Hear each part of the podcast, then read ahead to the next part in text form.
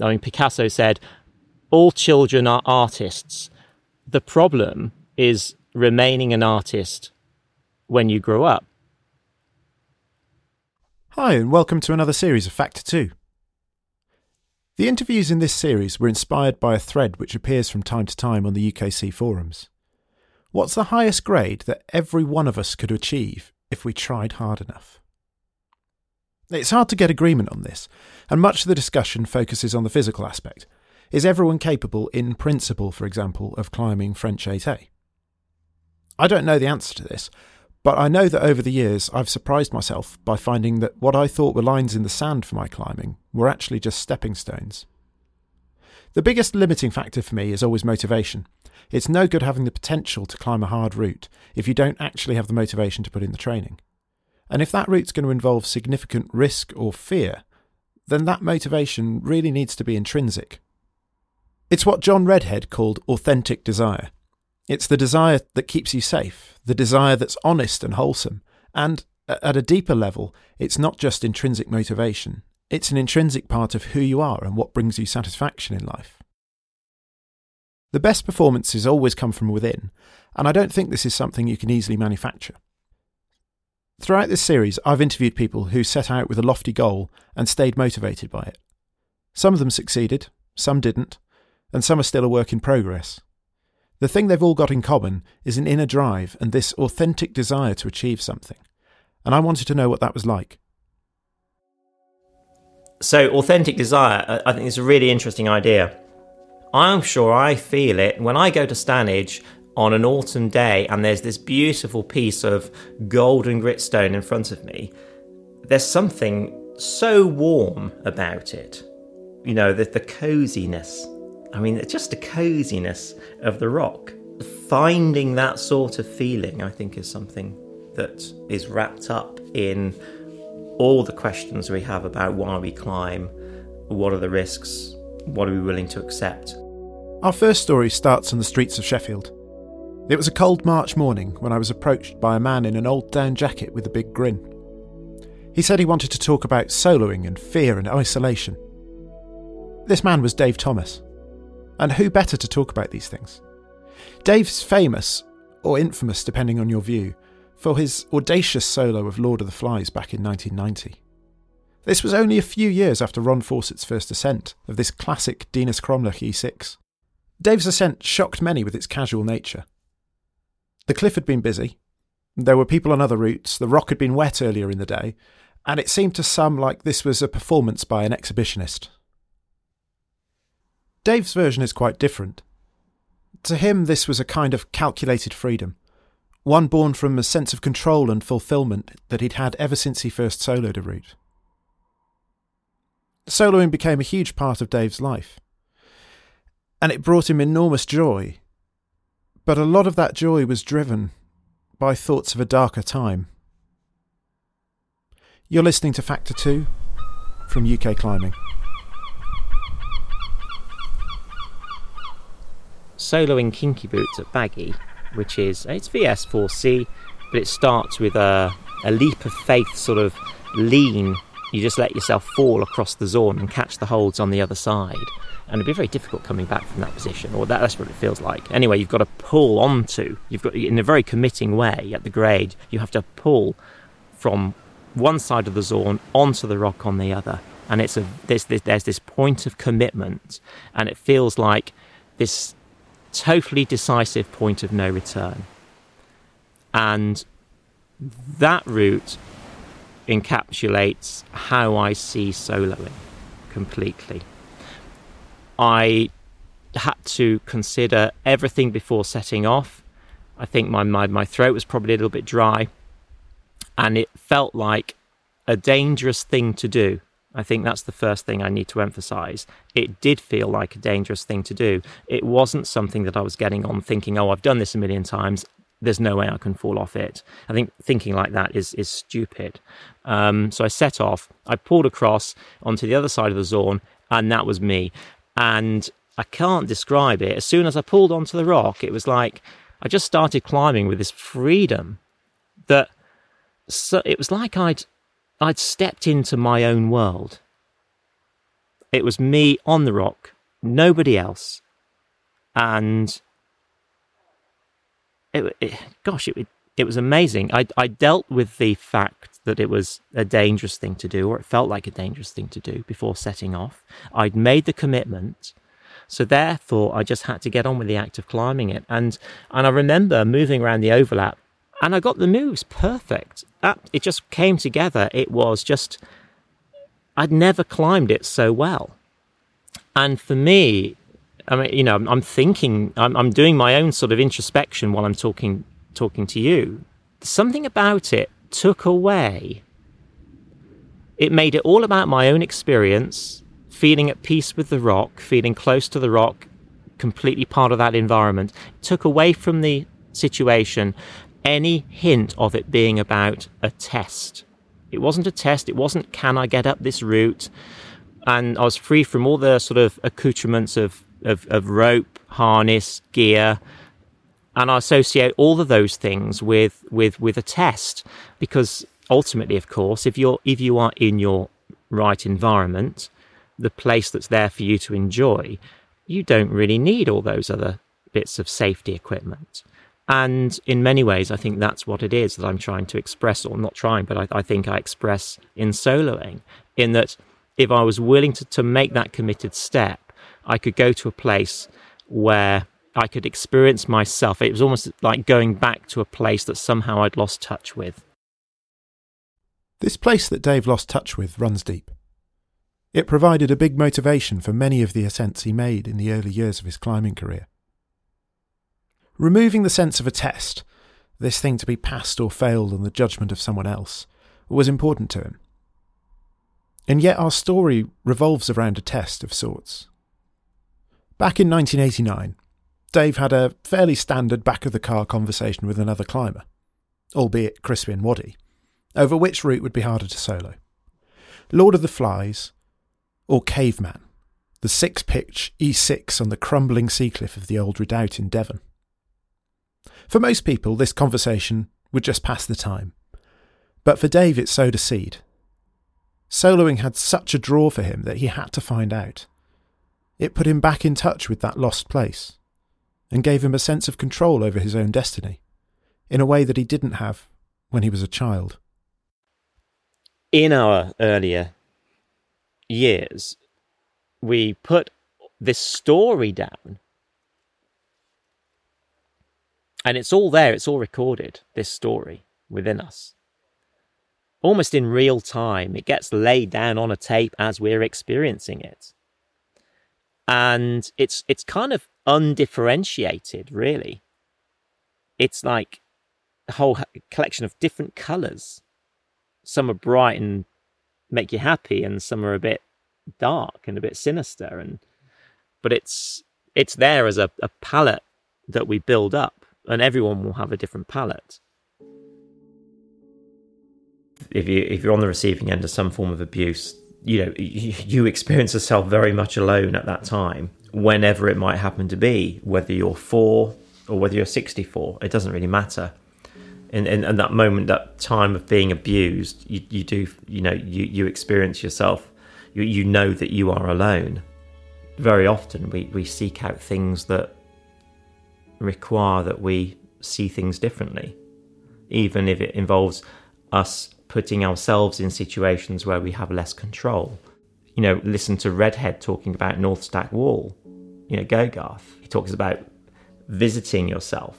There's something about doing something scary when you're climbing that it requires that you let go of concerns about how things are going to make you feel and I, I, I love it actually. The sense that you're you're required to be very deliberate in the moment.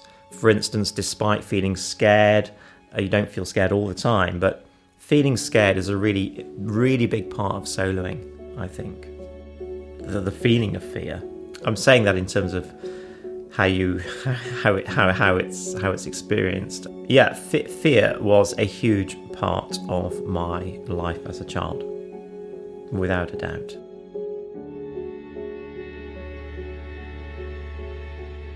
Going back to what you're saying about being unsure of whether or not we could do something. I felt that very clearly when, if I think of Lord, Lord of the Flies, it was a route that I definitely wanted to solo. I'd led it once three years beforehand, so I knew physically I could get up it if I was in the right shape. Driven to Wales to, to meet up with my girlfriend at the time, Helen. Yeah, we, we wandered up to the Cromlech. I think I told I, I told Helen that that I wanted a solo Lord. When I got there, Lord was wet. There's a, a, a wet streak running down it, and the sun the sun was sort of full on that right wall of uh, Cromlech. But it was a case of waiting for it to dry out and hoping that it would dry out in time to do the route.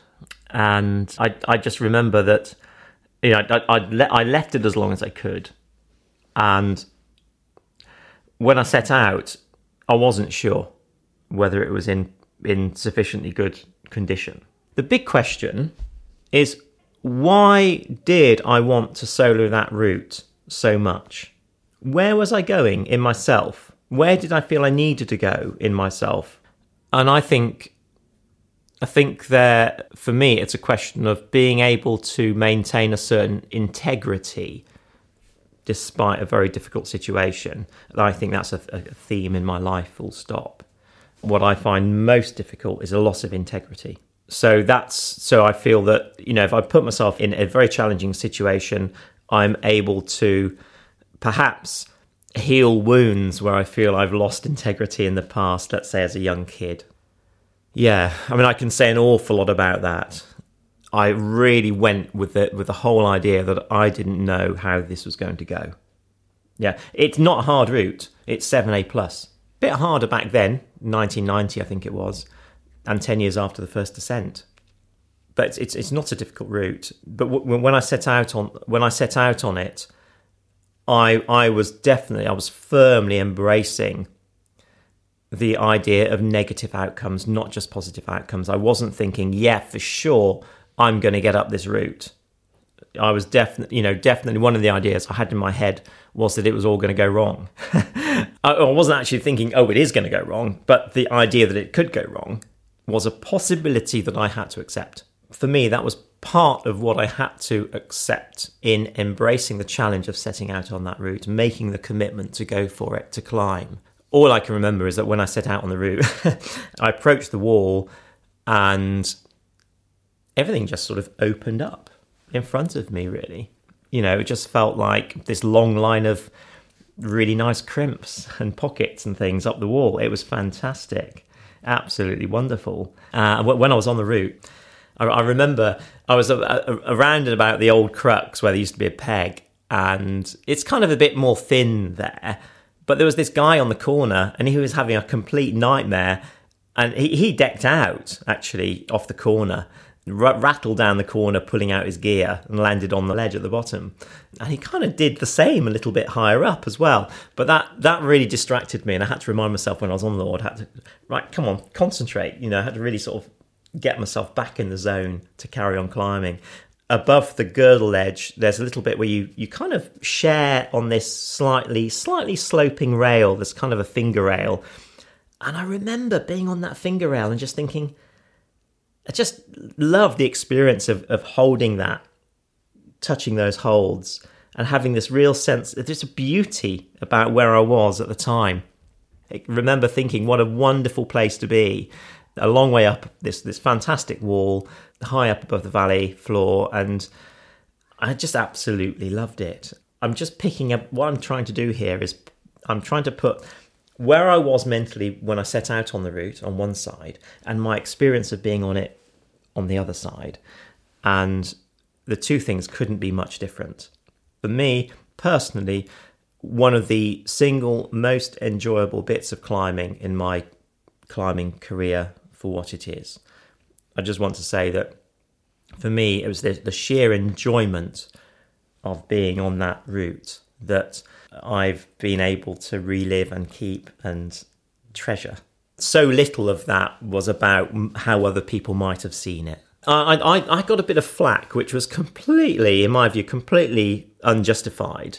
It was a it was a bank holiday. I think it was Easter bank holiday, 1990. Yes, the crag had been busy. It was much busier earlier in the day, we, we, we had to wait for the route to dry. But it just it wasn't it just wasn't as busy as people have made out. It was no different than me setting out on a solo anywhere else at any other time of the year, if I'm honest. A lot of us in climbing, we, we, we find ourselves, and I think you and I touched on this earlier, it's almost as though we're, we're looking for those. We're trying to find those sweet spots, those wonderful moments. You know, I think, especially as children, everyone pretty much, I mean, there will be unfortunate exceptions, but I'd like to think that everyone at different points in their childhood, you know, they've experienced those points where everything was about them. And I'm not trying to say that in a narcissistic way, oh, the world, that's a good thing, that's the way the world should be. Of course, it isn't. But I think there are things, moments in climbing where you find everything seeming to just kind of go in your favor and you, you or, or you feel at peace uh, you're, you're experiencing some flow the only difficulty is that that tends to happen when you are willing to make the commitment to that bit of climbing that you are then currently trying. Commitment is a very, very big part of that equation if you want to find those good feelings. I know that a lot of what I have done soloing has involved a great deal of introspection and revisiting some very, very painful places. I guess coping with a trauma that a much better place was taken away. The risk I'm taking is that I might find myself back in a very dark place that I once was as, as a young person. Um,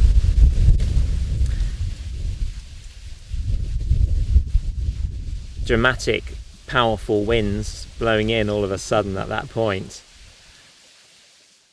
I've definitely found as I've got older, it's the darker stuff, the more painful stuff that people experience, distress, etc. That that is the really important stuff. I think what can happen is the range of colours that you want to work with will tend to change as you get older. I, I had a little business years ago, a rope access business, I didn't seem to have a problem getting jobs, but ultimately I found it pretty unsatisfying. So, from a simple business point of view, you could say that I was, in a small way, quite successful. The good feeling, so there was the good feeling of, say, doing a good job and getting paid for it and having more money in the bank than I needed at that time. so, those are, if you like, positive colours. But what I have found as I've got older, well, ultimately, I found that unsatisfying. I mean, my, my dad always emphasized money. My dad was always about money. That's that's what he saw his role to be. He he would be home for dinner in the evening. He would often be in bed when I left for school.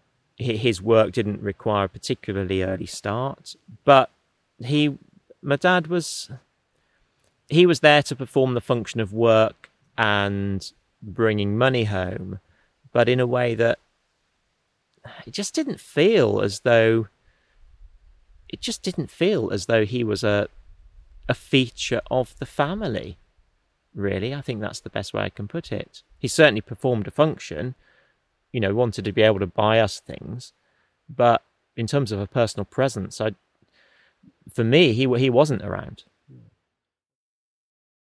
if you have a fear of being hit as a child, what is what is going to be coming your way? That's that's quite interesting. That is quite interesting actually, because that, that was a that was a very very strong theme in my life as a child. You know, fear of what is going to be coming my way. What am I what am I in for? And I express that when I'm climbing, for sure. If you have that experience as a child, you also experience the fear of abandonment, really. You know, you, you, you, you no longer have that sense of being cared for by somebody. You, you, you are very much on your own. You know, you, you are being abandoned to your fate as a child in an, in an inappropriate way. I was a bit timid in the sea timid in my dad's eyes, you know, and he so he'd lose patience and, and push my head under the water. And you mentioned this thing of getting the upper hand. Well, yeah, very much. That is, I would, unfortunately, it's still part of the relationship that I have with my father. He's not supportive.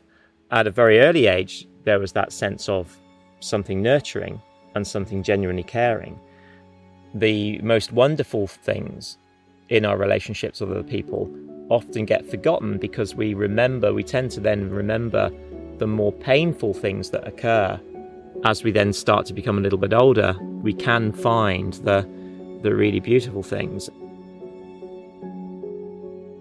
I think that I, th- yeah, um, I'm trying to think about it and speak at the same time. But I know there have been times when I've set out on a sort of bigger solo, if you like, I've relived some very dark things. So when I go back through terracotta, talking about that, it's only by talking about it that I can access some of the feelings that I was aware of, some of the th- feelings that I was carrying around with me at the time that I just took for granted. I can look back on it now and recognize them for what they were. And I'd, I'd never really been conscious of it. But obviously, those feelings were a huge component part of my motivation for setting out to solo a route. Soloing was about me dealing with the conclusions I'd come to about myself from experiences in relation to people like my parents. There's no intended judgment, so I, I, hopefully nothing of that sort will be drawn from it. But I remember I was I was putting my boots on. I was sat at the top of Moonraker at the Old Redoubt in South Devon. I had my harness on, I can remember now doing my laces up. I'm about to clip into the ab rope to abseil down Moonraker to the start of what I was set, setting out to do, which was to solo a new route at the Old Redoubt, a sort of direct on caveman.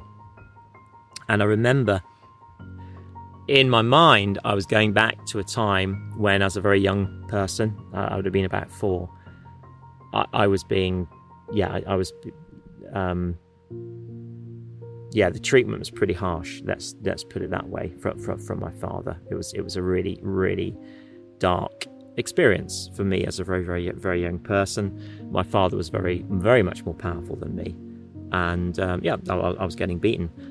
Yeah, I, I, I psychologically, I was going back to that place.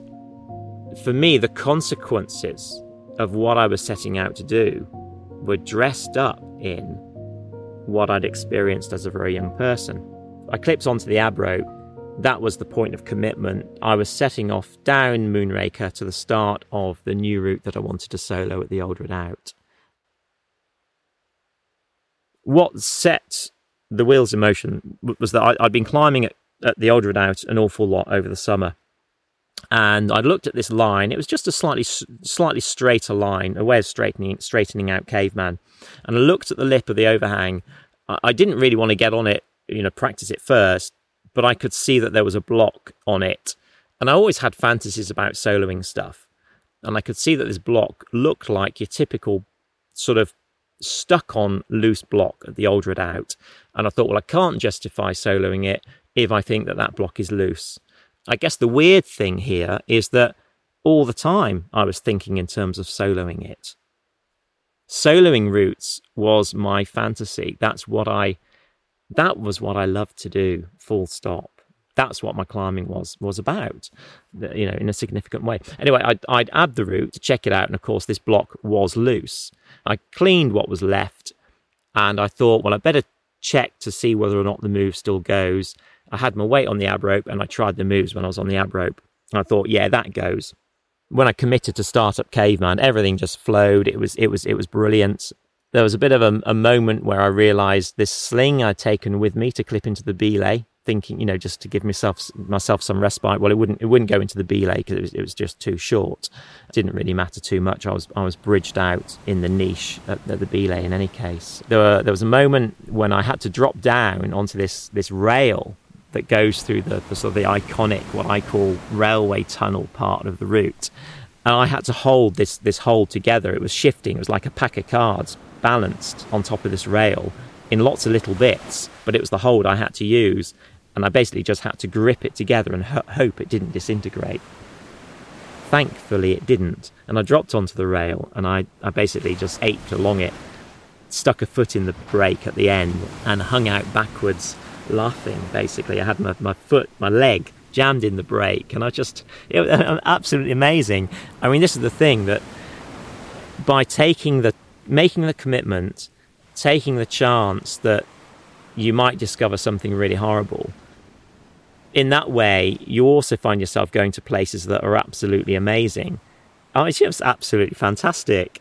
There I am in the middle of middle of this amazing sea cliff, effectively hanging upside down, dangling from a leg jammed in a break above the sea.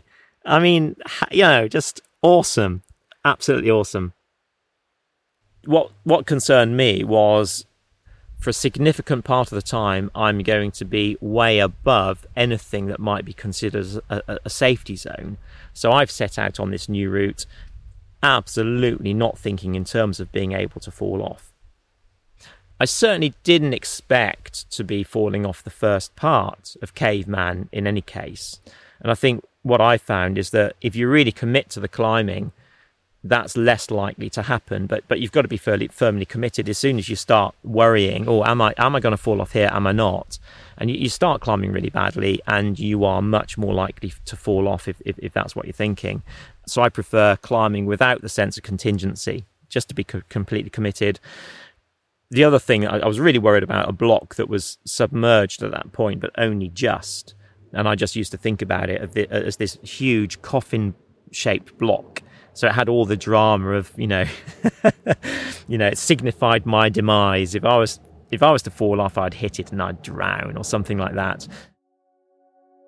I think there are if if you want to be yourself, if you want to feel that you you can experience you for who you are, I'm afraid I think that you also have to accept a lot of sort of negative thoughts and feelings.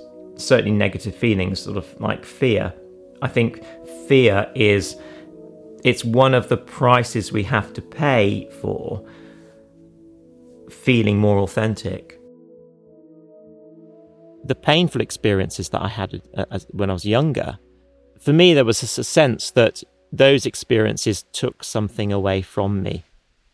Soloing, I think, especially on something big like that, the commitment required, it's part of trying to get something back, I think. And that's what I'm setting off to do. It's like having been through a really difficult, something really painful and horrible has happened, which shouldn't have happened. I guess doing the route is about touching base psychologically with the difficult experience, but ending up with a different outcome. That was the, the test, if you like it was accepting, it was about accepting what life would mean for me in that situation, but but remaining deliberate, you know, not not running away because I felt scared, but but still being able to to operate in the moment. There I was. I'd found myself just dangling upside down, basically. Frank had agreed to take some photos, and, and he, he didn't know what to make of this at all. I think he, I think he was getting a bit freaked out actually. Anyway, I was enjoying that moment, really enjoying that moment in in a really playful way. You know, not dissimilar to the way that a kid might feel happy if they were being spun around, for instance, in the air by their dad. Just saying, you know. That's the sort of experience it was for me. Okay, the next part of the climbing, I've got to pull up onto the next wall, and there's a sort of sandwiched wall between the the roof of Caveman and the next roof. Anyway, uh, this is the wall that Lip Trip traverses. So I step up and left onto that wall to look at the next bit of climbing, and this, this is the bit of climbing I've not done before, the new bit. Again, Frank's out spinning around in space behind me. I'm bridged out, just just making sure I'm recovering getting a shake. The only hold I've actually got to use to recover on is this block with a little capping stone on the top of it, but the top of the stone is loose.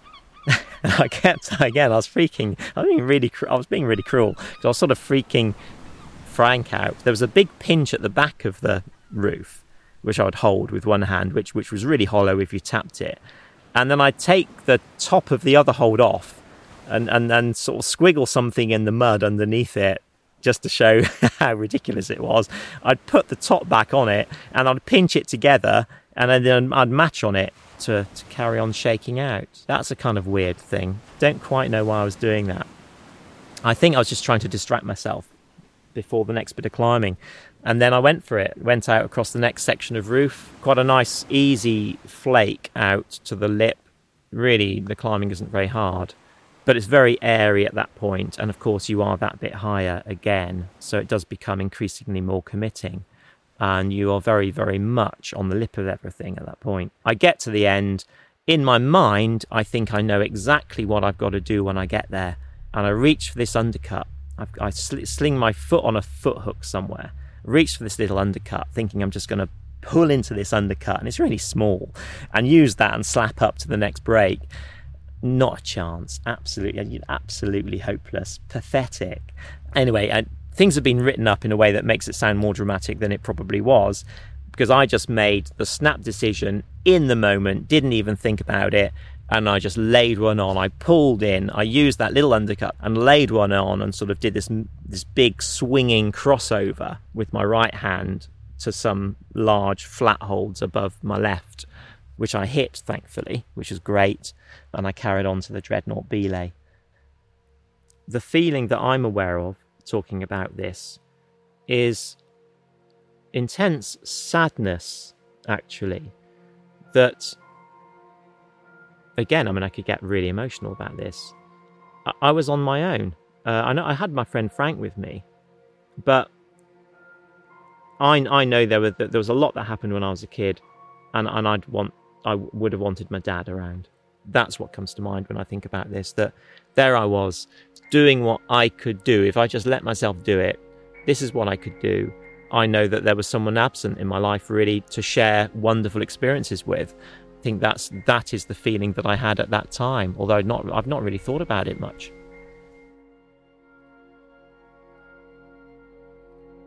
I, I, I've wanted to share certain things with certain other people, and it's not been possible for me to do it, if I'm honest yeah, I mean, again, I think that has been a common theme. That is that is a thread in my life.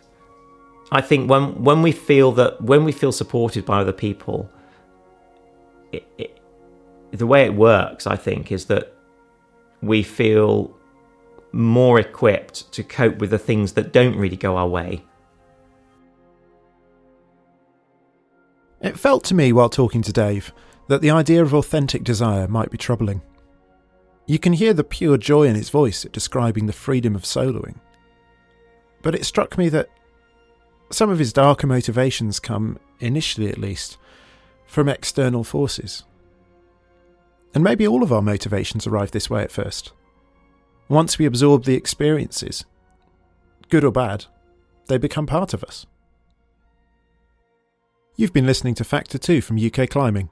I'm Will Treasure. Thanks for listening.